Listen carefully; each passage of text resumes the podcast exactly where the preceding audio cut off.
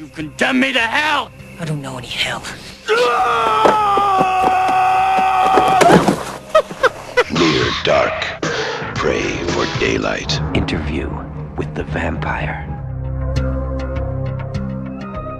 Hallo en welkom bij Julius versus Jasper, de Schokkend Nieuws podcast, waar we elke aflevering twee genrefilms tegenover elkaar zetten en moeten bepalen welke mag blijven en welke bij het grof vuil kan. En zoals elke aflevering weer zitten jullie opgeschreven met mij, Jasper, en ook met meneer Julius. Hallo. Hallo, meneer Jasper. En eh, Julius, hey, voor, eh, voor, voor afgelopen aflevering Star Wars eh, tegen Lord of the Rings hadden wij het nog over een uiterst inspirerende vampierfilm, hè? Vampire in Brooklyn. Oh ja, ja, inderdaad. En dat was, dat is nou ja, zo'n inspirerende film dat we dachten, we gaan nu ook maar gewoon meteen verder op die tour.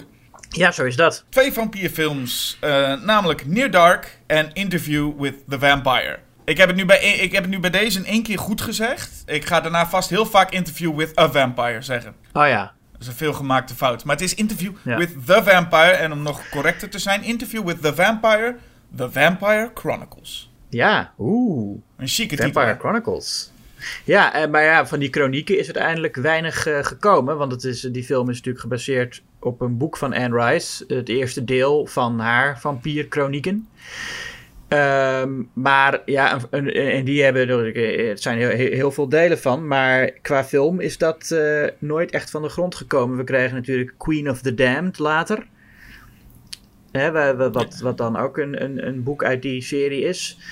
Maar die film, eh, daarover kunnen we denk ik maar beter zwijgen. Ja, daar was Anne Rice zelf ook niet zo heel blij mee. Nee. En inmiddels, ik, ik zag het inmiddels al 13 hoofdstukken uit de vampierchronieken. Zo. En ze is nog steeds inderdaad bezig. Het laatste deel kwam in 2018. Dus eh, eh, je zou denken met dat hele Twilight gebeuren. Misschien is er een. eh, dat, dat heel veel mensen. Volgens mij heb ik ook iets gelezen over dat ze nu een Vampire Chronicles TV-serie of zo willen maken. Oh ja. Maar eh, nee, dit, dit, dit zijn er maar. het zijn maar twee verfilmingen eigenlijk. En, en nou ja, Near Dark 87. Toch ook wel een tijd dat vampierfilms wel hip waren. Ja, Lost Boys was natuurlijk in hetzelfde jaar eh, de hit. Eh, een film die op heel veel manieren vergelijkbaar is met Near Dark. Alleen eh, was dat de grote hit en was eigenlijk Near Dark werd een beetje ondergesneeuwd door The Lost Boys. Want die film is ja, geflopt en heel lang eigenlijk nauwelijks ook gezien meer. Hè? Het was pas toen hij...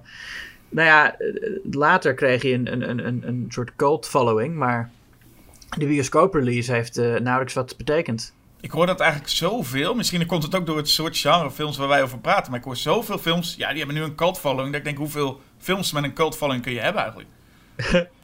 Ja, nou, cult following, dat is altijd dat is natuurlijk... Het, ja, dat, dat is eigenlijk een beetje een verwaterde term geworden. Hè? Dat betekent niet dat er echt een cultus omheen is, zoals bij Rocky Horror Picture Show.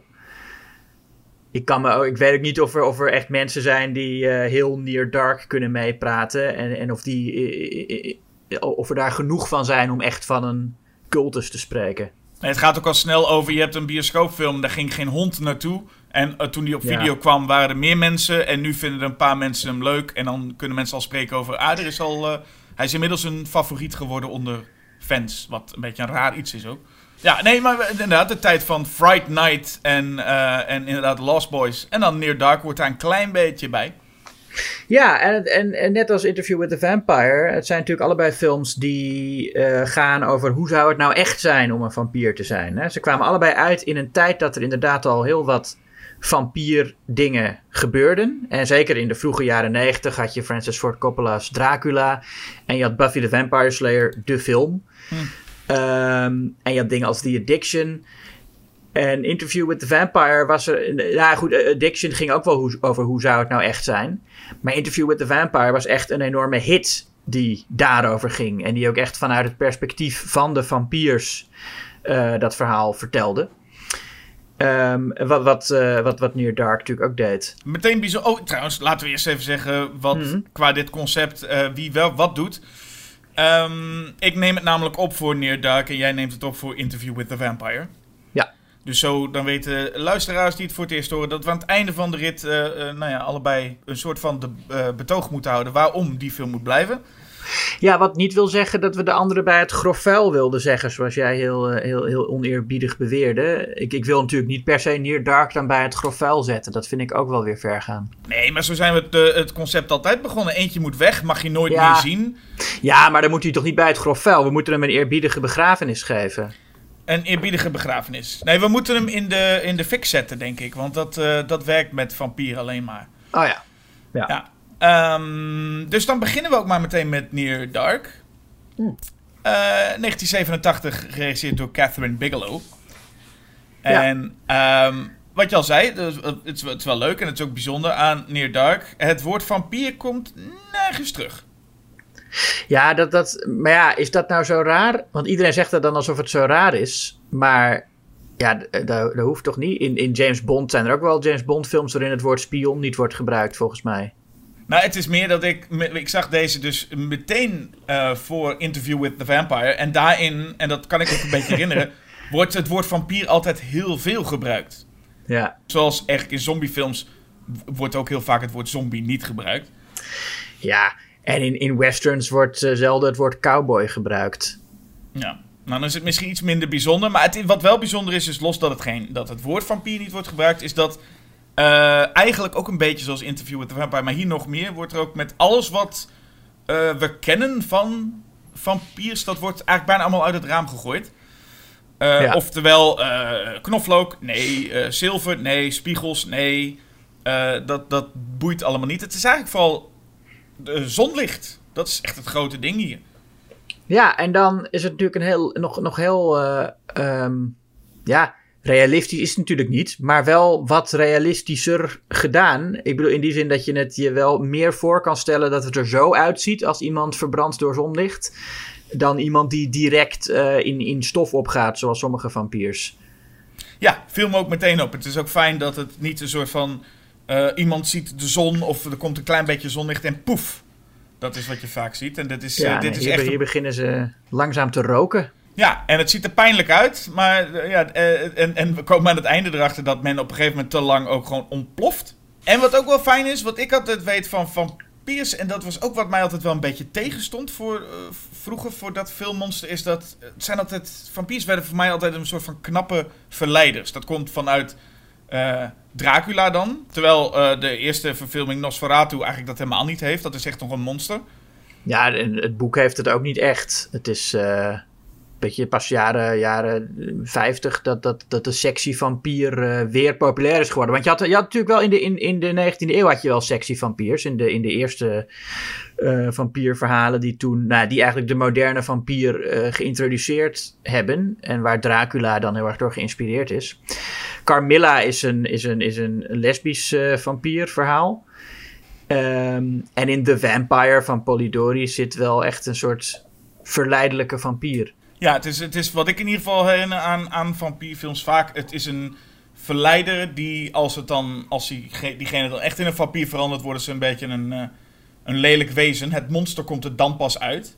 Hmm. Maar anders zijn het hele knappe mensen zoals Chris Sarandon in Fright Night ook. Eh, je zou het zelf kunnen zeggen van Gary Oldman, die ook wel een, eh, een, een aantrekkelijke man wordt. Nou, over aantrekkelijke mannen die vampier zijn, komen we nog ook wel. Ja. Eh, maar hier zijn het eigenlijk geen knappe verleiders, maar zijn het allemaal gewoon een beetje zwervende junkies. Ja. In, in, in, in funzige motelletjes eh, rondhangen, eh, Russische roulette of poker aan het spelen zijn. Ja, het is, het is niet echt een leuk leven. Het is echt een rauw, eh, ruig bestaan. En de, ja, dat is ook weer de, de western connectie. Catherine Bigelow wilde eigenlijk een western maken. Hè. Dat, dat, dit dit was haar debuut en ze, ze had erg zin om een western te maken. Ehm, maar ja, daar, daar had geen studio interesse in, want western dat eh, deed het al een tijdje niet meer goed. Dus toen zei James Cameron tegen haar van eh, combineer die western nou met een ander genre. En diezelfde James Cameron zei ook van... hier heb je ook meteen een paar acteurs uit Aliens die je kan Ja. gaan gebruiken. En zo krijgen we dus eh, Lance Hendrickson. Als, als, eh, met, de, met de geweldige naam Jesse Hooker. Ja, we, we krijgen Jeanette Goldstein, die ehm, Diamondback speelt. En we krijgen Bill over de top Paxton als Severin. ja, ja. En dat zijn de mensen uit Aliens. En dan, eh, om het rijtje nog af te maken met de vampiers weekend. We hebben ook nog Homer. Dat is een, eh, eh, de oudste van het stel. Alleen is dan een kind. Zit in het lichaam van een kind. Ehm, en waar het verhaal eigenlijk mee begint is eh, May, gespeeld door Jenny Wright. Eh, het meisje, en daar begint eigenlijk het verhaal mee. Want het meisje wordt opgepikt door een ja, normale jongen. Caleb. Caleb. Gespeeld Adrian. door Adrian Pasdar. Ja. Nooit van gehoord. Eh, nee, en, ook- nee ik, ik weet niet waar we hem verder nog van kunnen kennen eigenlijk. Ehm, maar eh, ja, Caleb Colton. En is dat, je zegt normale jongen. Dat, is hij natuurlijk ook. Een beetje je typische Amerikaanse cowboy-achtige knul. Die op, met, met zijn vader en zijn zusje op een boerderij woont. En die dan s'nachts wel eens een meisje oppikt. En hij doet een beetje vervelend ook tegen haar. Hij zegt, want hij zegt van ik wil wel naar huis rijden, maar eh, dan, moet je me zoenen. Nou ja, dat is wel echt meteen een beetje een, een, beetje een lul ook. Ja, dat, dat, dat idee had ik ook. Je, je krijgt niet heel veel van Caleb mee. En eigenlijk de hele film niet echt hoor. Het is niet het meest interessante personage ook. Maar ik krijg wel een beetje het gevoel dat, dat het een beetje een lul is. Maar dat komt ook omdat hij zijn autodeur op een gegeven moment zo dicht trapt. dat, ik, dat ik wel voel van, eh, ze willen, iets met, ze willen hem iets neerzetten als een beetje een vervelend ventje. Ja, hij is gewoon een, een, een ver- vervelende, eh, typisch Amerikaanse eh, ontevreden knul is het. Maar hij, hij, hij gaat natuurlijk wel een ontwikkeling doormaken, want hij leert door, door May toch wel de liefde kennen. Ja, ik weet niet of dat er heel goed uitkwam. Maar inderdaad, het is wel zo... Nou ja, de- de liefde die hij dus daarvoor kent... is inderdaad zijn eh, autosleutels als, als mee helemaal eh, in paniek is... en wil graag naar huis. Dat hij dan denkt, ja, je kan wel in paniek zijn... maar je moet me eerst inderdaad zoenen voordat, je, eh, voordat we verder gaan rijden. Ja. Ja, dan zou je ook ergens kunnen denken... van, dan vraag je er ook om, om gebeten te worden, lul. ja, ik zou het wel weten als ik mee was. Nou, en dat, nou, ze weet het ook. En, en, en dus vanaf dat moment is eh, Caleb eh, gebeten... Ja, maar May, eh, die is dus wel, heeft meteen gevoelens voor hem. En dat is wat ik niet helemaal geloof. En andersom geloof ik het trouwens ook niet. En dat is wel jammer, want de romance is wel echt een, een drijvende kracht in, in dit verhaal.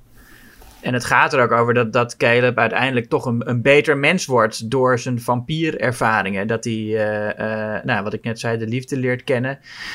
Ehm, en dat hij meer leert waarderen wat hij eh, heeft in het leven. Maar die romance vind ik gewoon nergens echt geloofwaardig. Nee, die, die gaat ook steeds verder op de achtergrond. Maar hij begint ook al niet zo heel sterk. Ik bedoel, eh, Caleb ziet ehm mee staan met een softijsje. Twee andere gasten staan ook zo te loeren van... Wow, moet je dat zien? En hij denkt, ik ga daar toch eens even op af. En mee gaat eigenlijk daar vrijwel in mee. En ze gaan gewoon samen een stukje rijden. Even de nachten bekijken. Dat ze ook dan op een gegeven moment tegen hem zegt van... Oh, zie je die ene ster? En dan zie je zo'n shot met echt de hemel vol met sterren. Ik denk Ja. iets concreter mag wel. Maar ja, de- en dat is hun liefde. En, en eh, die zoen die ze hem dan daarna wel geeft... Lijkt ook oprecht, maar daar bijt ze daarna vervolgens in zijn nek. Ja, en dan wordt hij meteen een vampier. Dat is wel lekker. Eh, het is echt, en dan gaat hij ook meteen, als de zon schijnt, begint hij meteen eh, te roken. Dus hij heeft geen periode van rust voordat hij transformeert. Nee, hij heeft ook nog de pech dat zijn auto het niet doet, dus hij zal wel moeten lopen. Dus ja, dan, Ja. dan eh, eh, wil hij dan naar huis lopen. En wordt hij vlak voordat hij eindelijk thuis is eh, opgepikt door het, het groepje vampiers die we net hebben besproken. Die mensen die pikken hem op en leren we hen ook even kennen. Ja, hij wordt zo de auto ingesleurd en eh, ja, hij, hij gered van de zon, maar eh, eh, niet helemaal gered, want ze willen hem gewoon, gewoon doodmaken dan. Ja, en dan blijkt dat ze hem niet dood gaan maken, want... En er zit altijd iets met als je de vampier... oh ja, je kunt hem niet doodmaken, tenzij je mee ook doodmaakt. Want dat is degene die hem heeft veranderd. Ja, ik vind het wel rare logica. Andersom snap ik wel dat sommige vampierfilms dat doen. Maar deze volgorde ehm, vind ik toch niet zo lekker. Nee, en het maakt ook niet heel veel uit. Dit punt is gewoon, ze kunnen hem niet vermoorden, want hij is, eh, hij is ook vampier. Dus ja, ja, je kunt hem wel vermoorden, gewoon uit die camper juist flikkeren. Mhm. En dan gaat hij ook vanzelf wel dood, dan. Dan ploft hij vanzelf. Maar nee, Ja. ze besluiten hem te houden om te kijken van... hé, hey, misschien eh, past hij wel bij ons. Ja, een leuke toevoeging aan de familie. En, en dat is iets waar. En dan krijg je wel een interessant conflict in de film. Dat Caleb, die dan bij zijn eigen familie, zijn vader en zijn zusje, ontevreden is. Dat hij eh, nou, hier een soort nieuwe familie krijgt aangeboden. Van eh, mensen die altijd on the road zijn. En die ja, toch best een avontuurlijk leven hebben. Ja, alleen krijg je dat niet echt mee, toch? Dat hij, ja, ik, ik, volgens mij heeft hij helemaal geen scènes met eh, bij zijn vader en zijn zusje voordat hij vampier is. Nee, maar, maar die suggestie is er wel. Ja, het is allemaal vrij minimalistisch gedaan. En ook, ook de band met zijn nieuwe familie eh, wordt niet heel goed uitgewerkt. Maar ik, ik vind wel dat er genoeg eh, in zit om te suggereren dat dit, dat, dat dit, dat dit eh, aantrekkelijk voor hem zou kunnen zijn. Ja, want hij, hij, hij voelt zich dan niet goed, maar omdat, ik heb het idee, omdat het woord vampier gemeden wordt, en, maar er wordt helemaal niet over gesproken. Dus je krijgt een soort van Caleb die zich heel beroerd voelt. En dan heel, eh, twee nachten met ze meegaat, maar eigenlijk in die twee dagen dat hij met hen is, niet, of vrij weinig in ieder geval, vraagt van jongens, wat is er eigenlijk aan de hand? Wie zijn jullie, waarom voel ik mij zo? En dan zegt hij ook na twee nachten met hen gespendeerd te hebben, zegt hij op een gegeven moment van, ah, ik weet echt niet wat er aan de hand is, ik ga er vandoor. En dan gaat hij weg. Ja. Ehm, wat ik nog steeds denk, je hebt, je, hebt, je hebt Caleb is een lul. Weet je wie ook een lul is? Is die buschauffeur. Hij koopt namelijk een, Ja. een- een- een- hij koopt een buskaartje. Hij, hij, hij eh, eh, zit uiteindelijk in die bus. Hij is super beroerd. Je ziet hem ook echt, hij kan bijna niet meer lopen. Je ziet, dit is echt een hele zieke man. En dan zegt hij, stop de bus. En vervolgens zien we dat de buschauffeur gewoon zegt, oké, je wil je eruit, is goed. Hey, Ja. later. En hij, en hij rijdt door. ja, hard leven. Dat openbaar vervoer is ook niet echt best daar. Nee, de, de, de vijandige wereld. Iedereen is uh, het, gewoon het, het, harde leven op het Amerikaanse platteland, Jasper. Ja, en hij gaat dan terug naar hen. Ik weet niet precies waarom, waarom hij niet naar het ziekenhuis gaat of wat dan ook. Maar hij gaat dus, besluit dus wel terug weer te gaan naar de vampiers. Ja, hij snapt toch ook wel dat hij niet naar het ziekenhuis kan? Weet ik niet. Ik weet dus niet in hoeverre hij nu weet wat er echt met hem aan de hand is. Of... Nou, hij merkt wel dat de zon hem uh, geen goed doet. Nee, dan zou je ook naar het ziekenhuis kunnen gaan. Als je ineens voelt van, ik ga niet even helemaal lekker op de zon. Ja, Maar hij gaat terug naar, naar, uh, naar het groepje en die leren hem wat hij, uh, hij moet gaan doen. En dat is iets wat we in Interview the Vampire, with the Vampire ook gaan zien. Hè? Dat je, uh, je moet maar leren doden. Een stukje drama zit hem in. Iemand die we leren kennen als een normaal iemand, die moet ineens onschuldige mensen gaan doden. En we zien ook hoe de andere vampiers daar helemaal geen moeite mee hebben. Het allemaal prima vinden. Maar hij krijgt nog wel twijfel. Wat ik ook wel snap, ja, je moet ineens mensen gaan doden. En ze zit, zit, hij zit ook op een gegeven moment bij de werelds meest enthousiaste vrachtwagenchauffeur in zijn cabine. Ja, dat je ja. denkt, ja, die, die, die, die leert hem alles over hoe je moet remmen en hoe je moet rijden en zo. En dan denk je, ja, dat is ook wel een beetje lullig voor, voor, om zo'n zo'n sympathieke vent dan te vermoorden. Maar ja, dat moet hij wel ja, doen. nee, die man wil je niet doodmaken, inderdaad. Ja, nee, hij, hij zou de mazzel moeten hebben dat hij zoals uh, Lance Hendrickson die, die, uh, die uh, overvaller uh, voor zich krijgt. Oh ja, ja, we krijgen inderdaad allemaal momenten dat iedereen... Uh, Bill Paxton, die laat zich van zijn charmante kant zien... en wordt zo opgepikt door twee, uh, twee dames. En inderdaad, het, uh, het jongetje heeft het eigenlijk nog wat makkelijkst. Hè? Die gaat ergens liggen met een fiets en, en, en nou, hij krijgt meteen de aandacht. Ja. En wordt ook wel een beetje neer... Die, die, die Bill Paxton en, en het jongetje worden eigenlijk een beetje als de meest sadistische gezien. Maar Lance Hendrickson, die is zo cool, die hoeft niet eens... Die hoeft niet eens moeite te doen. Ze komen naar hem toe. ja, ze komen naar hem inderdaad, ja. Dat gezegd hebben trouwens vind ik wel dat... Oké, okay, die, die, die figuren zijn wel leuk. Alleen ik merkte wel dat uh, Jeanette Goldstein komt er heel erg karig vanaf. Ze is volgens mij een beetje vooral het kussen van Lance Hendrickson... waar hij op ligt te slapen. Want echt verder heeft zij, heeft zij vrij weinig te doen. Nou ja, ze mag er cool uitzien. Met haar mes. Ja, dat geldt eigenlijk voor de rest ook wel. Wat, wat, wat ik altijd heb, Lance Hendrickson heeft, is, is gewoon eigenlijk wel altijd cool van zichzelf. En Bill Paxton, ik weet het niet. Ik vind Bill Paxton altijd heel irritant. En tegelijkertijd vind ik het ook wel heel fijn om naar te kijken. Ja, ik ben geen fan van hem. Uh, niet in Aliens en ook niet hier. Ik, uh, ik, uh, ik ben niet een van de mensen die Severin een leuk personage vinden, helaas. Nee, ik snap het dus wel. Alleen ik heb het bij Bill Paxton gewoon altijd dat het is een beetje... Hij valt een beetje mij in de categorie Billy Zane. Het zijn niet hele goede acteurs, maar ze, ze kunnen in bepaalde rollen wel de, echt volledig de aandacht naar zich toe trekken. Kunnen we het hebben over de, de, de, een van de leukste scènes uit de, uit de film? Jawel. De barscène? De barscène, ja. Ja, ja. Nou, dat is, dat is ook waar de film inderdaad onbekend staat. Um, ja, heel lekkere scène, omdat het, het, is, het is hard gewelddadig. Uh, ze, gaan, ze komen een bar binnen. Nou ja, ook weer een western uh, uh, cliché natuurlijk. Eerst zie je ze op die bar aflopen. Dat is ook wel een van de mooiste shots van de films. Hè? Dat, ze, van, van, dat ze zo als groepje aankomen lopen. En dan zie je zo hun, hun silhouet tegen het maanlicht achter ze. Ja. Een soort echte klassieke iconen zijn het. En die komen dan inderdaad die bar binnen. En zo'n zo, zo, zo, zo typische bar. Waar een paar ruige types zitten. En dan beginnen ze eigenlijk heel rustig. eh, en best wel bijna sloom eigenlijk gaat het. Dat ze die mensen gaan afmaken. Nou, je zegt wel ruige types. Dat dacht ik dus Mhm. ook. Alleen er zit dus eerst zit, zo'n man aan, aan, aan de bar. En je denkt dan van, nou, als ik tegen, eh, tegenwoordig, iedereen heeft nu ook, eh, vanwege corona waarschijnlijk, ook een kort lontje. Ik denk, als ik mijn drankje ergens omstoot, krijg je meteen, eh, meteen een klap op je bek. Zulke ruige types zitten daar. Maar Ja. Severin, Bill Paxton stoot een drankje om. En daar zit er zo'n grote trucker met een dikke baard. En die kijkt hem aan en die zegt, nee, eh, je stoot mijn drankje om. En dan zegt Bill Paxton, nou, eh, eh, lik het maar van de bar dan. Waarop de trucker dan zegt, lik het zelf op. Vind ik heel mooi. ja. Denk, ah, wat, een, wat, een, wat een beschaafde, ruige man is het. Maar wat dan wel opvalt, is dat de, zodra, zo- zo- zodra er echt eh, geweld gebruikt gaat worden, dat de barman behoorlijk laconiek reageert. Ja, het begint bij een barkeepster die dus haar keel wordt doorgesneden. En, en het Ja. bloed wordt in een glas. eh, en, en iedereen staat, is inderdaad stil.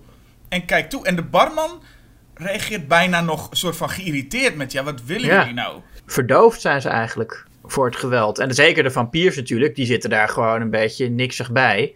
Hè, Homer zit een beetje mee te zingen met de muziek terwijl dat gebeurt. En ze, ze- het interesseert ze niet heel erg. Ze vinden het wel leuk of zo, maar het is niet iets wat ze met ontzettend veel passie aan het doen zijn. Nou, het voelt omdat je zei dat het een soort western scène is. En het voelt Mhm. bij een western altijd, er komt altijd zo'n, zo'n eh, in mijn, mijn, mijn idee, er komt altijd zo'n, zo'n badass binnen en iedereen weet, oh, het is zo laat.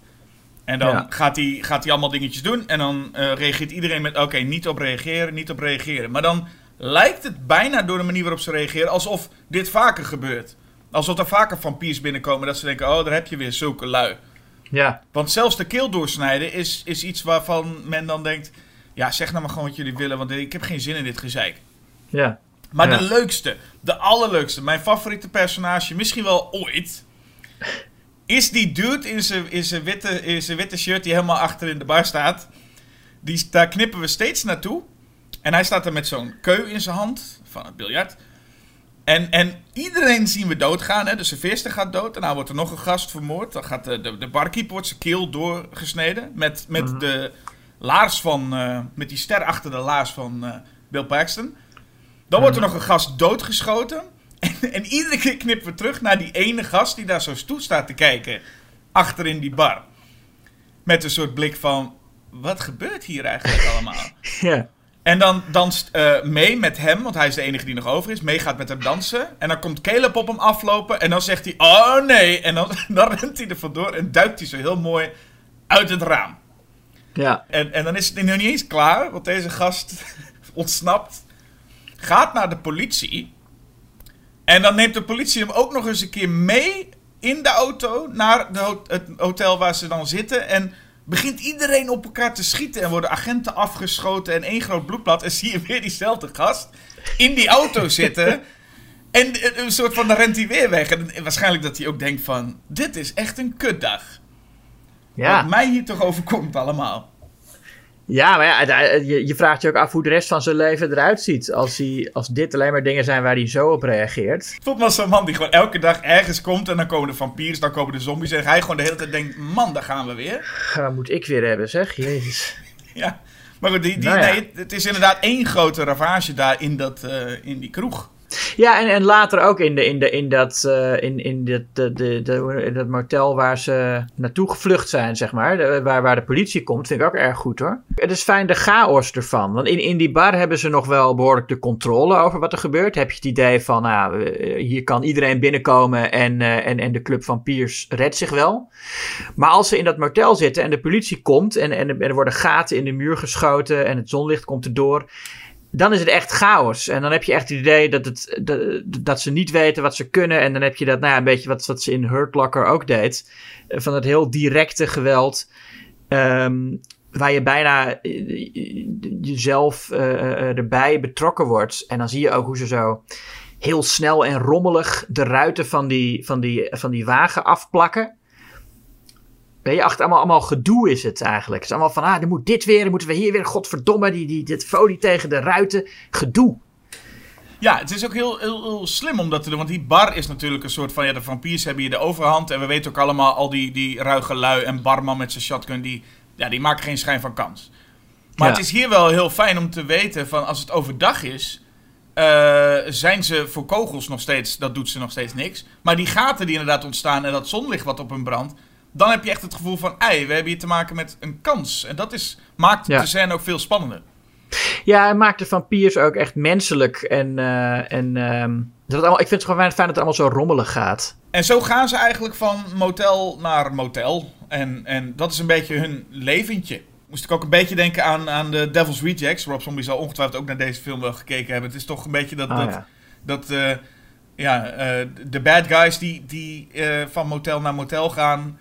En daar ook mensen oppikken. En dat viel me ineens op, want dat had ik eerst eens niet door. Er werd, dan pikt eh, het kleine jongetje ineens een meisje op in een motel.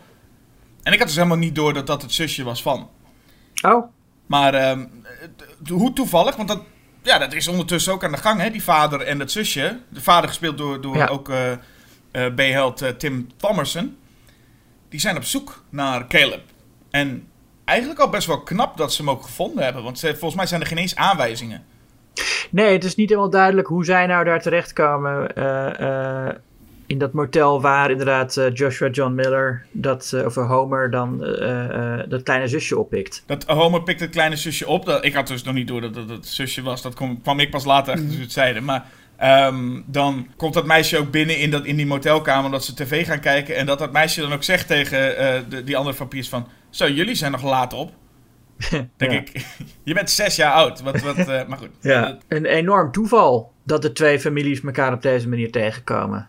Maar Ja. goed, dat accepteer ik dan wel op zich. Ja, en wat je zegt, eigenlijk ga je dan zo een beetje door die film heen. En merk je dat gewoon het hele stuk tussen Caleb en May, dat, dat valt hier gewoon een beetje weg. Daar hebben we ook geen aandacht meer voor. En dat Ja. blijkt nog meer. Kijk, alle, alle aandacht gaat wat mij betreft wel steeds naar, of je nou leuk vindt of niet, Bill Paxton en ook naar Lance Hendrickson. Die, die, die, als ze in beeld zijn, trekken ze wel de aandacht. En Ja. je hebt zo'n moment dat die vader eh, eh, schiet een kogel naar Lance Hendrickson. En Hans- Lance Hendrickson spuugt die kogel dan weer uit. En dan denk je wel, ja, dat is wel echt gewoon... Lance Hendrickson is gewoon een coole papi, hoor, hier. Ja. Ehm, Ja, dat is een moment eh, van eigenlijk onkarakteristieke eh camp haast, vind ik dat. In een film die, die probeert in eerste instantie eh vampiers zo realistisch mogelijk te maken. Maar dan moet je er toch dat, dat coole kogelmomentje hebben. Niet dat ik er iets tegen heb hoor. Het is wel een beetje anders. Normaal zou ik altijd denken, dan, dan gaat het op een hele coole manier. Maar wat hier wel gebeurt, wat ik wel fijn vind, is gewoon dat Lance hem uitspuugt met een beetje bloed en speeksel er zo Ja. bij. ja, nee, het is niet dat hij inderdaad eh, grijnst en hem tussen zijn tanden heeft of zo. Precies, ja. precies. Dus er, wordt nog, er, er zit nog een, een, een, een, een funzig randje aan, gelukkig. Ja. Eh, wat dan opvalt, is dat Caleb eigenlijk weer meegaat naar huis. En dan is hij helemaal dus mee vergeten. Hij gaat gewoon naar huis. En nu doet hij eigenlijk wat hij daarvoor ook had kunnen doen. Van, nou, ik ga maar mee en we zien of in een ziekenhuis of in een... eh, nou, thuis wel wat we aan mijn eh, aandoening doen. ja, en dan blijkt een bloedtransfusie de oplossing. Ja, kun jij, kun jij herinneren dat er meer vampierfilms zijn die eigenlijk überhaupt het oplossen? Dat je geen vampier meer bent door zoiets? Nee, er zijn vast wel vampierfilms waarin iemand genezen wordt van het vampirisme. Eh, nou, je zou kunnen zeggen dat, dat Dracula, hè, waar, waar Mina dan onderweg is om vampier te worden in, in Francis Ford Coppola's versie. eh, waar ze echt al flink op weg is, maar dan uiteindelijk weer geneest omdat Dracula eh, doodgaat. Ja, dat is vaak toch? Dat de, de, de, hoofd, de hoofdvampier doodgaat en dan is de rest weer normaal.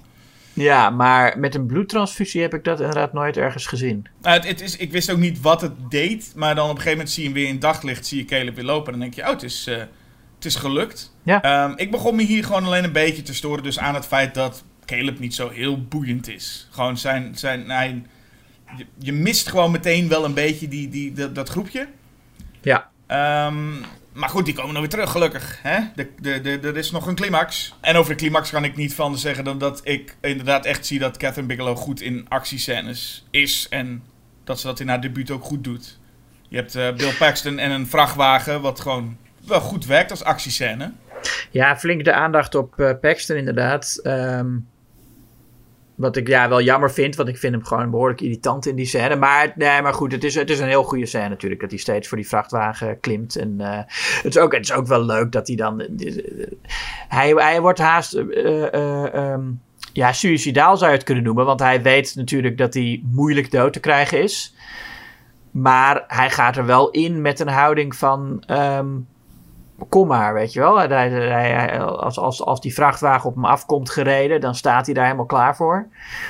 En uiteindelijk gaat hij ook wel met plezier ten onder als die hele vrachtwagen in vlammen opgaat. Ja. Hij is denk ik ook gewoon een beetje verveeld van dat hele vampierleven. Het is als, uh, hè, hij, is, hij is op zich klaar om dood te gaan, denk ik dan, op elk moment. Als het maar een beetje spectaculair gebeurt. Maar ja, dan voel jij misschien ook wel, of ik weet niet of dat zo is, maar voor mij voelt het wel, dan is aan het einde is May ook gered. En dat ik daar ergens wel voelde van, ja, dat, dat had me meer gedaan als deze twee personages iets leuker waren. Ja, want hij geeft haar dus ook een bloedtransfusie en zij wordt dan ook weer uh, een normaal mens. Waarvan je je ook afvraagt, uh, zou ze dan niet veel ouder moeten zijn? Maar we weten volgens mij helemaal niet echt hoe oud May is. Um, maar en, ik vind dat, ja, dat, dat had inderdaad, het was sowieso leuk geweest als we die romance tussen May en Caleb uh, wat, wat, wat, wat meer vanaf wisten. En als het wat, allemaal wat interessanter was geweest. Ja, maar je gaat er wel vanuit dat May inderdaad ook ouder is. Aangezien we volgens mij van, nou in ieder geval van Homer sowieso, maar van Lance Hendrickson en Bill Paxton ook wel horen dat zij veel ouder zijn dan dat ze eruit zien. Ja, Lance Hendrickson uh, heeft in de burgeroorlog uh, gevochten aan de kant van het zuiden. Hm. Uh, waar, hij ook, waar hij ook wel trots op is. Hè? Dat brengt ook nog een, een, een interessant element in de film. Die politieke lading van hij is trots dat hij uh, heeft gevochten aan de, aan de verliezende kant. Uh, en, en ja, en, de kant die pro-slavernij was destijds.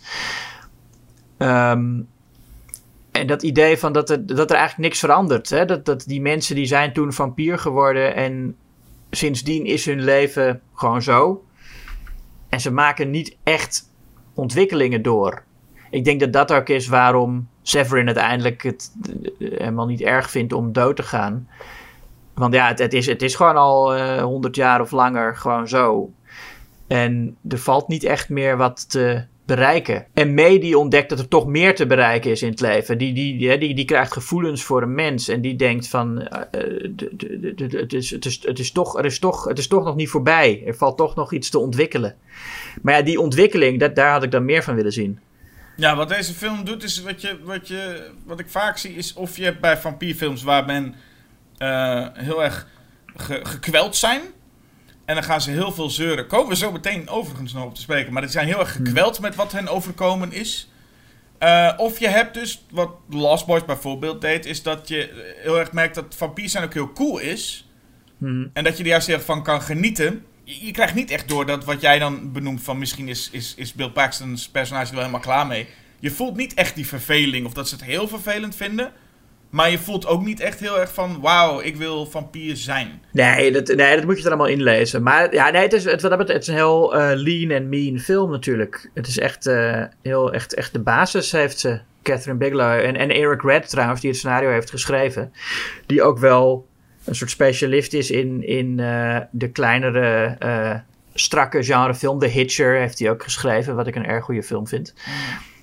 Mm. Um, maar nee, het is, het is allemaal heel, heel strak en snel en eenvoudig verteld. Dus wat er allemaal aan subtekst in zit, moet je er echt wel flink in willen lezen. Ja, en ik merkte dat ik het ook niet heel erg, uh, wat dat betreft niet heel erg erg vond. Omdat je anders vaak een verhaal heel erg leunt op dat hele, oh, dit is zo erg om vampier te zijn. Of juist, het is zo leuk om vampier te zijn. En hier, in deze wereld lijkt het gewoon, het is om vampier te zijn. Punt. Je, ja. Meer is er niet. Wat nog wel veel toevoegt aan Near Dark vind ik trouwens de muziek van Tangerine Dream. Ah ja. Ik denk dat veel mensen dat, dat, dat heel gedateerd vinden klinken. Maar ik vind het, dat geeft wel echt een lekkere melancholische sfeer. Naast natuurlijk, en, en, en de beelden van Adam Greenberg, de, de cameraman, zijn ook. Het is echt wel technisch een heel uh, uh, uh, stijlvolle film ook. Zeker voor een low-budget debuut. Is het wel, heeft, heeft Catherine Bigelow echt stilistisch eh, een heel sterke visie die al, al behoorlijk eh, ontwikkeld is. Ja, wat je zei, en ik denk dat je wel het mooiste shot daarmee hebt besproken. Maar dat is het, inderdaad het shot dat ze zo aankomen lopen met die silhouetten. Ja, maar ook andere shots van de, de stoffige omgeving en, en de zonsopgangen en, en zons, eh, zonsopkomsten en zonsondergangen. En al dat stof, ze benadrukt heel vaak hoe stoffig het allemaal is in die woestijn. Of Ja. is de woestijn, wat is het? Nou ja, eh, Droge platteland. hoe heet, eh, even, welke staat is het nou precies waar ze in zitten? Weet Ja, die dat? vader rijdt volgens mij allerlei staten door. Ik heb volgens mij wel Texas horen zeggen. Maar ik weet niet Ja. of het nou in Texas is. Maar er zijn zoveel staten die volgens mij zo eruit zien. Met, eh, waar je de tumbleweeds kan voorstellen dat die Ja. langskomen waaien. Wat ik ook leuk vind, er zit een mug in, in het begin. is een shot van een, van een mug. Ja, de opening eh, mee, ja, klopt. Ja, die Caleb eh, eh, eh, leegzuigt. Dat is dus. eh, eh, Catherine Bigelow heeft dus een mug. eh, eh, een half jaar lang. zeg maar. Opgevoed. Of ik weet niet hoe je dat noemt. Maar eh, het moest, moest een specifieke mug zijn. Want als die mug per ongeluk een ziekte bij zich had of zo. Dan zou je, ja, dan zou die, zou die Caleb eh, prikken en dan zou, zou, eh, eh, eh, eh, zou eh, Adrian eh, Pestar ziek worden en dan, dan heb je een probleem. Eh, hè, moet, moet, op een filmset moet het allemaal heel goed geregeld zijn dat beesten geen ziektes hebben als ze mensen moeten prikken. Dus die mug, er moest echt, moest echt die specifieke mug zijn. En Catherine Bigelow heeft daar hoogstpersoonlijk met heel veel aandacht voor die mug eh, gezorgd. Ik ga ervan uit, is het dan een special effect dat hij doodgaat? Eh, dat weet ik niet. Ik weet, nou, weet ik niet. Zou het zijn dat je toch je, een, een half jaar een mug opvoedt en dat hij daarna in één Ja. patch wordt eh, doodgemaakt? Dat gaat je dan wel aan het hart. Ja, nee, dat wordt echt een soort huisdier is het dan, ja. ja, nou, Near Dark is dat. Ja, eindigen we met de mug. En kruipen we door naar een, eh, een, paar jaar verder met eh, een film van Neil Jordan. Ja, kijk. Eh, de vampierchronieken dus. Nou, we zeiden al dat Anne Rice al weet ik veel voor boeken heeft geschreven. Deze, dit was het eerste boek, Interview with the Vampire, uit eh, eh, 76. En ze is nu nog steeds door aan het gaan met, met het schrijven. En in 1994 dus het verfilming. Ja, ze had zelf het eh, scenario geschreven. Was in eerste instantie niet tevreden met de casting van Tom Cruise. Eh, de man van Top Gun en Cocktail. Dat zou volgens haar nooit haar eh, grote creatie Lestat kunnen worden. Is er na afloop wel op teruggekomen. Ehm, ze heeft gezegd dat het toch wel een heel goede rol was. En dat vind ik ook. Maar we beginnen niet bij Lestat. We beginnen bij The Vampire. Ja, Brad Pitt. Ja, nou goed. eh, de- ja, de, de vampire uit de titel inderdaad. Waarmee het interview dan is. eh, afgenomen door Christian Slater. Dat, en daar gaat meteen, hè, over, over het woord vampier gesproken te hebben. Het is gewoon meteen, in deze film is meteen, eh, nou wat doe je voor werk? Ik ben vampier. Ja. Dat is de dialoog waar, waar we mee openen. En dat, dat laat Brad Pitt eh eh, overtuigt hem dan ook door heel snel het licht aan te doen. Ja. Dus de eerste vampiertrucken die we, die we gaan Ja, zien. ja, ja. Nee, Christian Slater raakt wel echt. Het lijkt alleen maar daardoor. eh, en zelfs op dat moment heeft hij toch wel nog wel enige sceptisch, denk ik. Hoewel aan het einde van de film lijkt hij gewoon 100% zeker te weten dat alles wat Louis hem verteld heeft klopt. Ja, ik mag toch even, volgens mij zie je dat ook wel een beetje aan Christian Slater. Maar ik, ik mag hopen dat hij inderdaad toen bij het zeggen ik ben een vampier.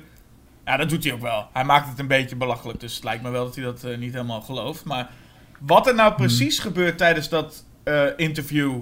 Want we knipperen af en toe naar terug. Maar wat er precies gebeurt waardoor Christian Slater overtuigd is, weten we dan niet. Nee. Pitt is waarschijnlijk gewoon een hele goede verteller. Hoewel ja. Nee, en, en, en Christian Slater denkt, nou, dit, dit kun je toch niet allemaal verzinnen. nee. Dit, Hoewel- dit moet waar zijn. Hoewel ik wel denk, dat is vaak zo bij van dit soort, dit soort scènes waarbij iemand dan gaat interviewen. Dan heeft hij zo'n cassette recorder. Die zet hij aan en ondertussen gaat eh Pitt al mompelend ook heel veel rondlopen. En ik, ik denk alleen maar dit worden geen hele goede opnames hoor. Nee. Het zou leuk zijn als, als en toe Slater onderbreekt. met, Hey, kun, je, kun je even wat meer richting de microfoon praten? Ja, zo ja. Ja, dit is, eh, nou die, die opnames komen nog wel terug aan het einde, wat ik helemaal niet verwacht had. Maar dat was nog wel, we, we horen de kwaliteit nog wel een keer. ja. Eh, dus daar blijkt wij, dat wij het helemaal mis hebben. Dit is waarschijnlijk gewoon topkwaliteit, topapparatuur. Ehm, maar nee, zo'n zo'n eh, Brad Pitt die mompelt eh, eh, een beetje op los en loopt wat rond daar. En gaat, eh, gaat, neemt ons terug naar eh, 1791. En, en daar neemt de film ook, ook gewoon, eigenlijk, we- zeiden het al bij, bij Near Dark, van nou, we nemen geen, we gaan niet te lang introduceren. En dat doen ze hier ook niet. Nee. Dit is echt, hier is Brad Pitt met zijn lange haar. in, Ja. in, in, in de voice-over, wat nu dus een logische voice-over is, want hij vertelt het verhaal, zegt hij even dat hij aan het rouwen is eh, om zijn vrouw en dochter. Mhm. En echt, in, in, ik, voor mijn gevoel, in, in, in een, een kwestie van een paar seconden staat Tom Cruise daar ineens en die bijt hem in zijn nek. Ja, veel meer had ik ook niet nodig, moet ik zeggen.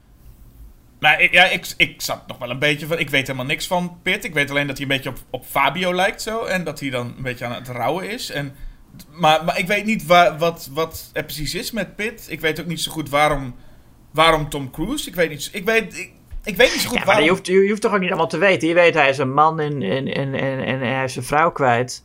Of nou, die is dood. Dus hij is in de rouw. Ja, wat, wat moet je nog meer weten? Dat is, dat is waarmee je begint. En dat is wel makkelijk eh, om, om, je, om, om je in te verplaatsen, denk ik.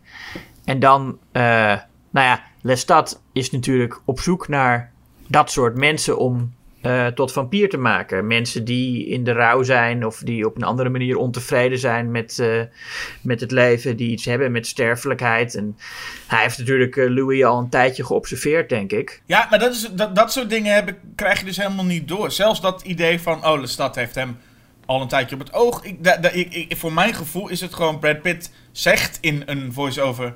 Ik rouw om mijn, om mijn kind en mijn vrouw. En daar is Tom Cruise en die bijt hem in zijn nek. En die zal er ongetwijfeld een zinnetje aan spenderen van... Hé, hey, hier ben ik. Maar ik weet echt verder helemaal niet waarom. Nee, ik, ik hoef niet alles eh, uitgelegd te hebben met dit soort dingen. Ehm, we hadden het net over de, de gelijkenissen tussen Near Dark en Interview with the Vampire. Nou ja, met dat shot waarin Tom Cruise eh, zo de lucht in zweeft met Brad Pitt in zijn in armen.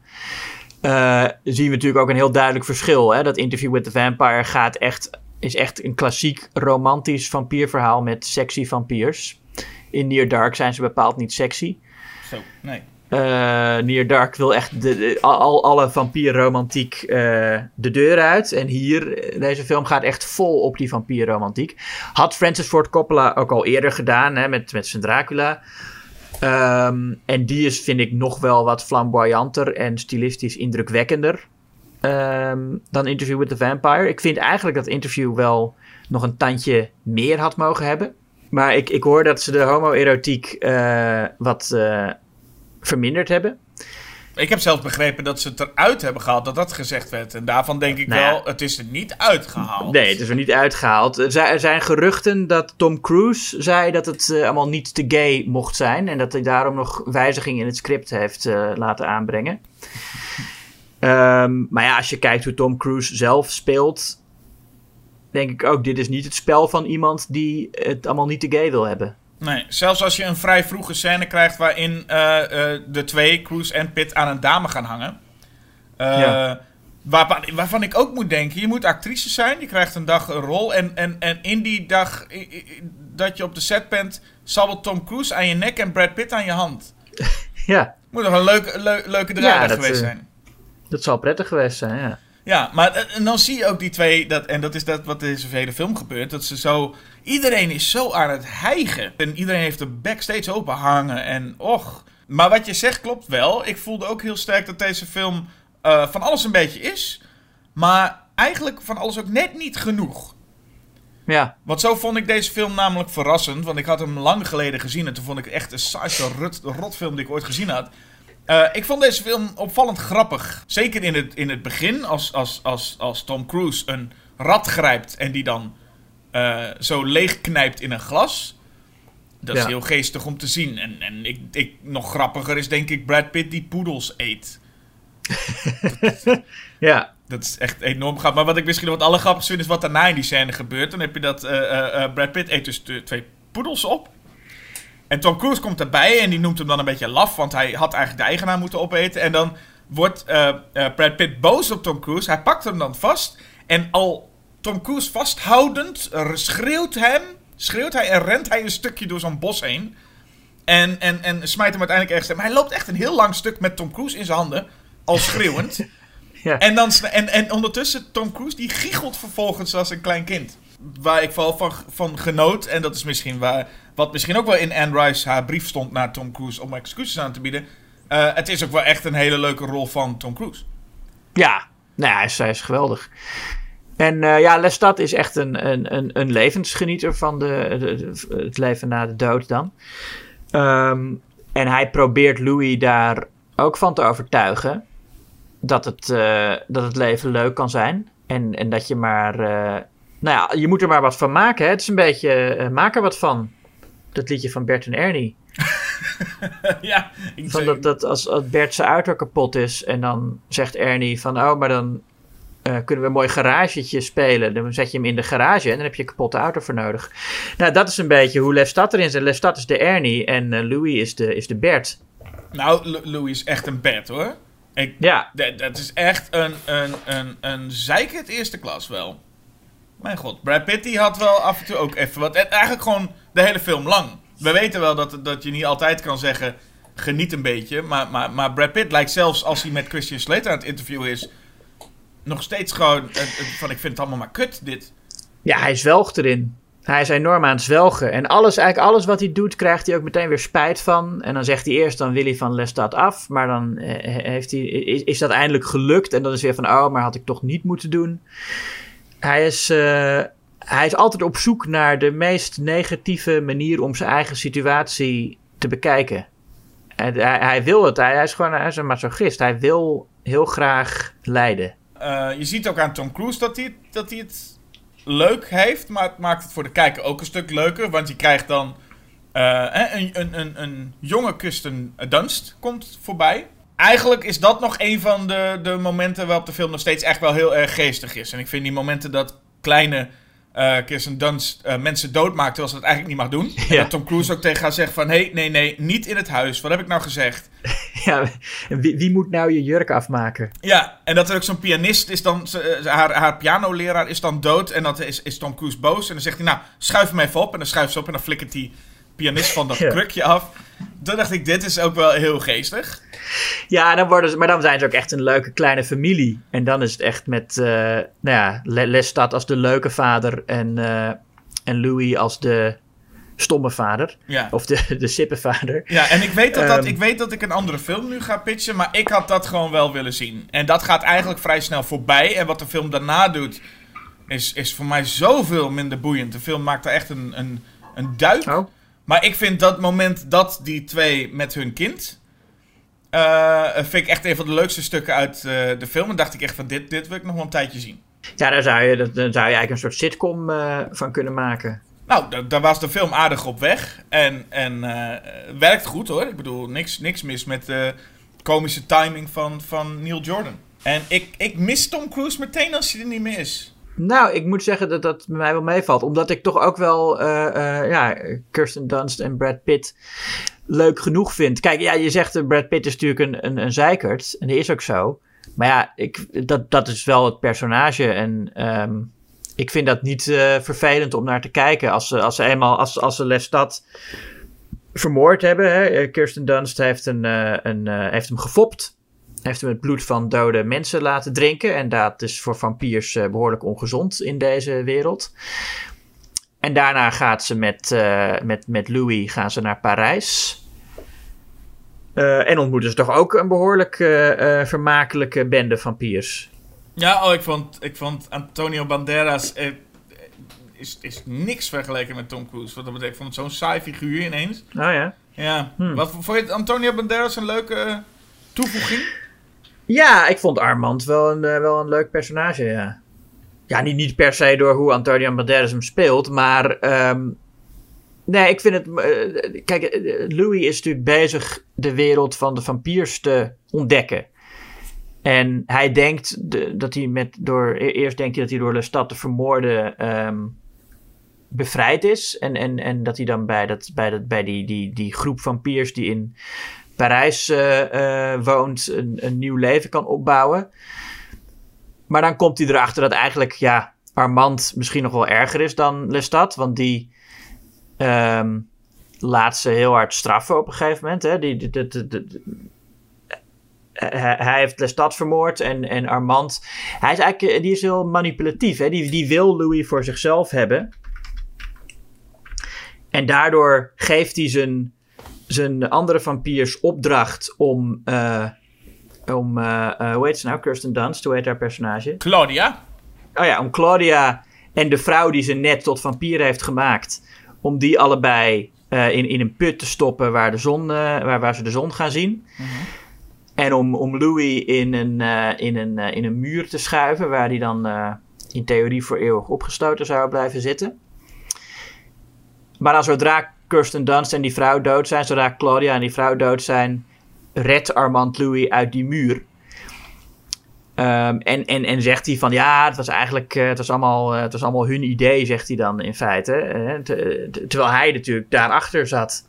Ja, want hij, eh, er wordt ook iets gezegd dat het vooral gefocust wordt op dat hij eh Lestat heeft vermoord. Ja, En dat, eh, dat is een, een, een crime, of zoals eh, eh, dat personage zegt: It's the crime that means death to any vampire to kill your own kind. Wat dus betekent, je vermoordt je eigen soort en dat is de, dat is de dood van?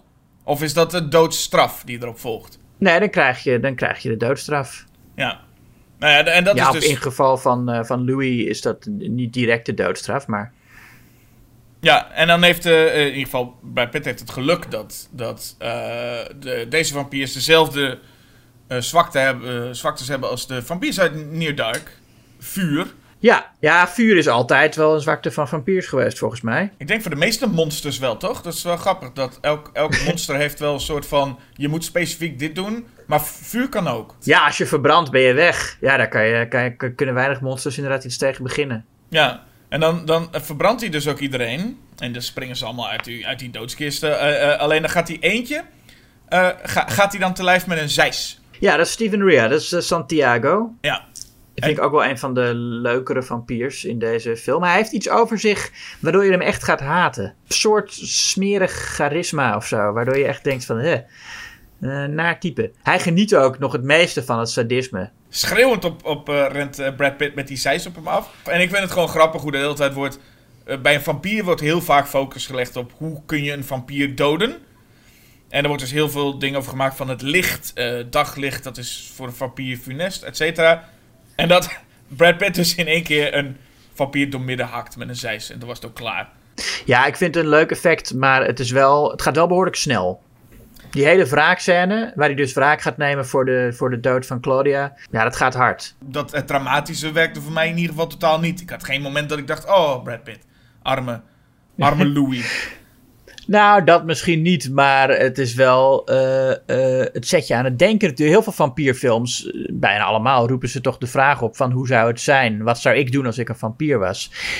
Zeker de films die vanuit het perspectief van de vampier verteld worden, waarvan Interview with the Vampire volgens mij de eerste echt succesvolle is. Near Dark deed natuurlijk al een, een beetje hè, vanuit het perspectief van iemand die vampier wordt, maar dat was een behoorlijke flop. Ehm, en The Lost Boys had ook eh, wel een beetje, maar was toch met vooral waren de vampiers toch ook eh, antagonisten. En Interview with the Vampire is de eerste grote hit ehm, waar je echt waar, waar de menselijke personages eigenlijk nauwelijks. Ja, Christian Slater is volgens mij is het, is het, is het belangrijkste menselijke personage. En eh, daar weten wij eigenlijk heel weinig van. Het is echt een film die gaat over onderlinge relaties tussen vampiers. Waardoor je heel erg ja, het, het, idee krijgt van wat, wat is dat voor wereld? En als ik vampier zou zijn, zou ik dan meer richting eh, Lestat of richting Louis gaan. Wat interessant is, is je hebt, ze, hebben, ze, ze, worden, ze worden dan zo'n familie met, met eh, Claudia erbij. Maar Claudia, dat blijft altijd een kind. Hè, dus die, die eh, wordt ook niet echt ouder en ook niet echt in gedrag. Want die relatie van haar en, en haar vader Louis, dat is gewoon een, de dynamiek die ze hebben. En dat blijft dan zo. Ook al zijn ze op een gegeven moment, eh, is, is het leeftijdsverschil niet echt meer eh, relevant. Hè, als, als je puur kijkt naar hoe oud ze nou eigenlijk zijn, zou dat niet uit moeten maken. Maar het blijft wel uitmaken. Zij blijft zijn dochter en hij blijft haar vader. Ehm, dus het is eigenlijk, ze worden wel ouder, maar er zit geen ontwikkeling meer in. En ik denk dat de meeste mensen zich wel eens afgevraagd hebben van wat als ik nu weer eh 15 zou zijn. Wat voor keuze zou ik dan maken als ik dat toen wist wat ik nu weet? Of dat je denkt van had ik maar iets anders gedaan of was, had ik, had, ik toen maar, eh, had ik maar een andere opleiding gekozen of eh, was ik maar eh, een muziekinstrument gaan leren of wat dan ook. Maar wat zo fijn is of wat zo interessant is aan, aan, aan zo'n vampierverhaal is dat je dan mensen hebt die die kans dus krijgen. maar die helemaal niet ontwikkelen. Die gewoon tientallen jaren lang dezelfde persoon blijven. Maar dan, eh, ja, we, we zitten te wachten tot eh, eh, Tom Cruise nog weer terugkomt. Althans, ik weet niet of je daarop zit te wachten. Misschien denk je hij is wel dood.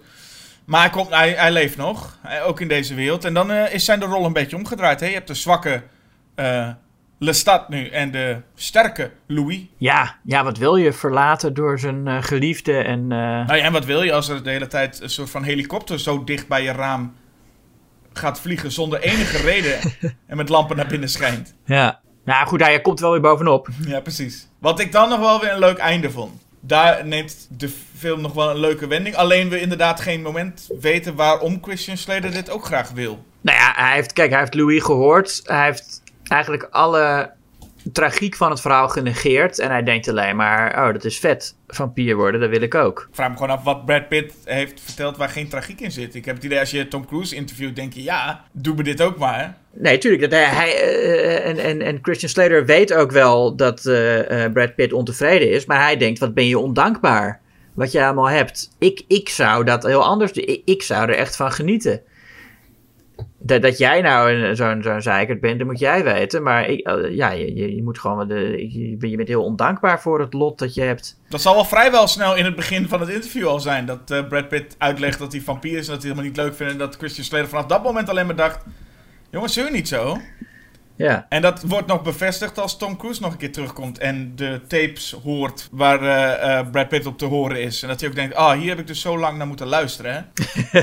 ja, ja, ja, precies. Eh, waar, waarover gezegd moet worden, Christian Slater rent achter Brad Pitt aan, die verdwenen is. En besluit dan de tape nog een keer te luisteren van het interview wat hij net heeft gehoord. In zijn auto, in een, in een cabrio, op, de, op een drukke snelweg. Maar het is goed te horen hoor. Ik bedoel, de audio is goed te horen. En dan, dan, dan, vind ik het wel leuk dat Tom Cruise daar nog ineens even weer opduikt. Eigenlijk eh, eh, eh, een beetje vergelijkbaar eh, met Vampire in Brooklyn, hoe dat eindigde. Ja, inderdaad, zegt dat er een vampier in een auto zit die dan eh, de nacht in rijdt. Ja, eigenlijk een soort van. En hier is een, nieuw, hier is een nieuw duo geboren of zo. Want nu zou je kunnen zeggen: daar gaan Tom Cruise en Christian Slater samen een vervolg binnen. Wat nooit gebeurd is. Ja, dat, dat, nee, dat, is, nee, dat is ook nooit gebeurd. Nee, maar dat gebeurt in de boeken ook eh, niet, volgens mij.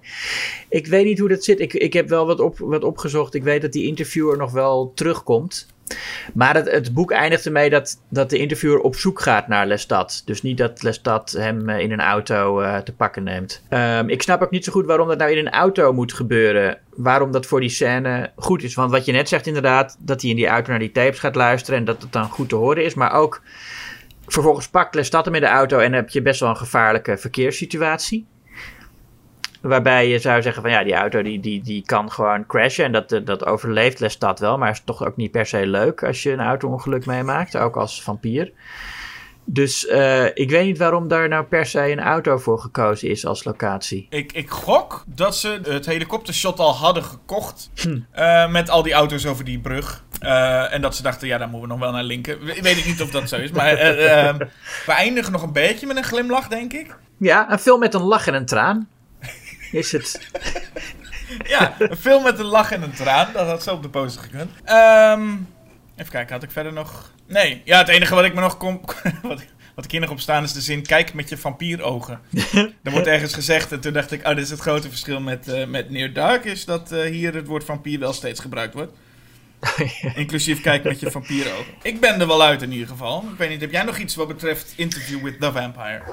Nou, ik vind het dus, zoals ik net zei, een film die eigenlijk overal wel een tandje meer had gemogen. Meer melodrama, meer soap, meer ehm, horror eigenlijk ook wel. Ik, het, is, het is wel een behoorlijk eh, bloederige film, maar ja, het ook wel meer bloed mogen vloeien, meer homoerotiek, meer eh, romantiek.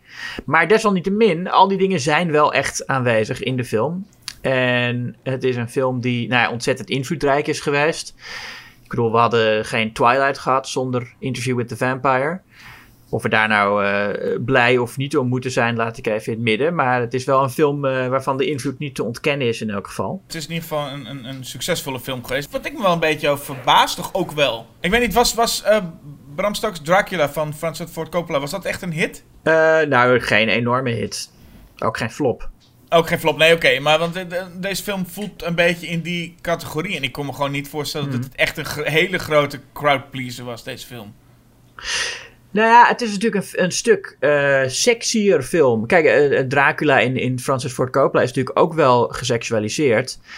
Maar dat is wel een soort eh, moraliteitsverhaal... waarin eigenlijk de seks van de vampier eh, afgekeurd wordt, weet je wel. En, en Lucy wordt eh, gestraft voor haar seksualiteit. En eh, de vampier is gewoon de schurk. En, en het seks is, is het kwade. Terwijl bij Interview is, wordt, de, ja, wordt, wordt de seksualiteit ervan niet per se als iets negatiefs voorgesteld. Dus ik denk dat dat voor heel veel mensen aantrekkelijk is geweest. Dat de sexyheid van de vampier zijn gang mag gaan. Nu zullen de namen eh, Brad Pitt en Tom Cruise ook niet het de film slecht gedaan hebben, denk ik. Als zijnde dat er eh, wel mensen op af zijn gegaan. Ja. Maar misschien is het dan toch de, de, de, nou ja, het idee dat er ook nooit echt een vervolg is gekomen of zo. Dat ik toch het gevoel heb dat het niet echt de grootste crowdpleaser is. Ik weet niet hoe de recensies zijn, maar eh, misschien heeft deze film ook wel een cult following. Nou, ik denk voor dat er een hele, een hele generatie mensen is die door deze film is voorgesteld aan de sexy vampier. En die zag je ook. Hè? Je zag in, in, in Buffy en in Angel. eh, zaten ook veel meer vampiers die heel duidelijk geïnspireerd zijn door Louis en Lestat. Hm, nou, dat is een belangrijke film. Is dat ook het punt wat je gaat maken waarom Interview with the Vampire moet blijven bestaan? En Near Dark dus ook niet, hè? Ja, nou ja, kijk, ik- als je, ik, ik zou ook gewoon liever eh, Interview with the Vampire nog vaker zien. Ik vind het ook gewoon een lekkere soap. Eh, en ik vind die romantiek mooi. En ik vind Near Dark is een, is een, is een prima film. En ik hou wel, ik hou ook echt van die eenvoud ervan en van de strakke benadering van, Er- van Eric Red en eh, Catherine Bigelow. Maar ja, het is toch een film die, van ik, zeg, die ik hoef die niet elke dag te zien. En Interview with the Vampire wel. Nou ja, nee, ook niet. Nee, maar ik hoef hem ook niet. Ik hoef Near Dark eigenlijk ook niet. niet ik, ja, ik, ik, ik zou tevreden kunnen sterven als ik eh, die film eh, nooit meer zag. Zou ik niet zo erg vinden. Je zou maar vampier zijn en nooit sterven, dan, dan heb je nog wel wat.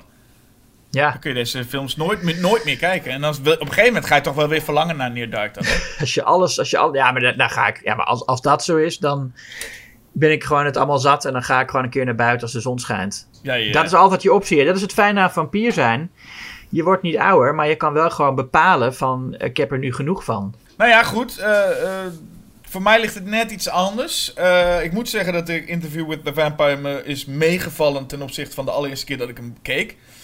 Ehm, alsnog geef ik wel de voorkeur over Near Dark. Niet de perfecte film. En ik zou denk ik eh, een, een Lost Boys of Fright Night ook boven die film zetten. Moeten we daar een keer over hebben? Daar, daar zouden we het een keer over moeten hebben, ja. Maar eh, nee, het is...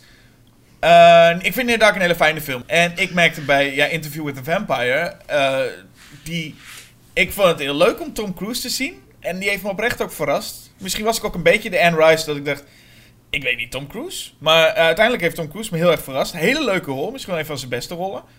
Eh, Ja. Het is niet een van Brad Pitt's beste rollen, wat mij betreft. En ik merkte ook dat... Ik, vind, ik vond Brad Pitt het hoogtepunt dat hij aan die poedels aan het eten was.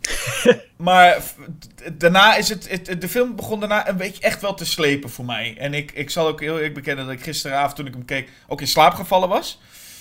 Eh, dus ik moest eh, van, vanochtend even nog het laatste stuk weer inhalen. Het, het is voor mij niet helemaal de film die mij... Ja, ik, ik was ook niet een heel groot fan van Bram Stoker's Dracula. Ehm, Je houdt gewoon niet van vampiers, Jasper. Je houdt gewoon niet van die van vampierfilms. dat, is ook, dat is zeker waar. Dat Ja. is absoluut, absoluut waar. Ja, misschien, en ik hou ook niet zo van kostuumdrama's. En dat is deze film natuurlijk ook. Nou, goed, goed. We zijn eruit. Maar jullie nog niet. Ofwel, luisteraars bedoel ik. Eh, als jullie eruit zijn, moet je dat eh, even laten weten aan ons. Dan nemen we dat mee. Eh, zeg dan waar welke film je wil bewaren en welke niet. Als je daar nog niet uit bent, ehm, kun je het ook laten weten, toch? Dat, dat, moet je laten weten. Laat ook wel ook weten wat je überhaupt van de podcast vindt. En geef daar likes en reacties en dat soort dingen. Ja, en reviews achterlaten waar je maar kan natuurlijk. En ratings doen. En, eh, en abonneren natuurlijk, hè. Abonneer je dan op deze podcast. Dat is natuurlijk, dat is natuurlijk dan, dan gewoon helemaal gratis. Maar abonneer je ook gewoon op het tijdschrift Schokkend Nieuws. Eh, dat, Ja. dat is bijna gratis. Ja, dat is iets, wat is het, 35 euro per jaar of zo? Nou, moet je nagaan. En dan krijg je ook van alles, Ja. van alles leuks. Dus eh, doe dat dan ook meteen. 35 euro, dat is, dat is, dat is, dat is zes kopjes koffie Oké. ongeveer. als je heel dure koffie drinkt. Als je hele dure koffie drinkt, is het, is het, zijn er zes kopjes koffie. Dus ga dat ook vooral doen. Ja, nou, als je je abonneert, dan, dan, dan krijg je dus de volgende keer een melding over wanneer onze volgende aflevering komt. Ehm, eh, namelijk eh, eh, Candyman versus People Under the Stairs. Ja, dat wordt ook wel zo'n spannende. Ja, wat zou, wie zou wat gaan kiezen? Oeh. dat wil je als, cliffhanger overlaten? ja. ja Oké. Nou, voor nu. Bedankt voor het luisteren. Jullie bedankt voor het praten. Ja, jij ook bedankt, Jasper. En tot de volgende keer. Tot de volgende keer.